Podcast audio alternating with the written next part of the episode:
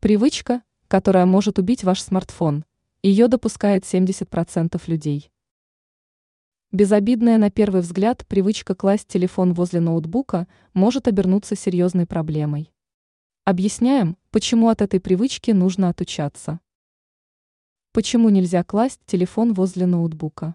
Когда телефон лежит возле включенного ноутбука, происходит детектирование электрических колебаний сигналов. Из-за этого незадолго до входящего вызова возникают помехи. Также от этого гаджет быстрее разряжается, соответственно, снижается емкость батареи.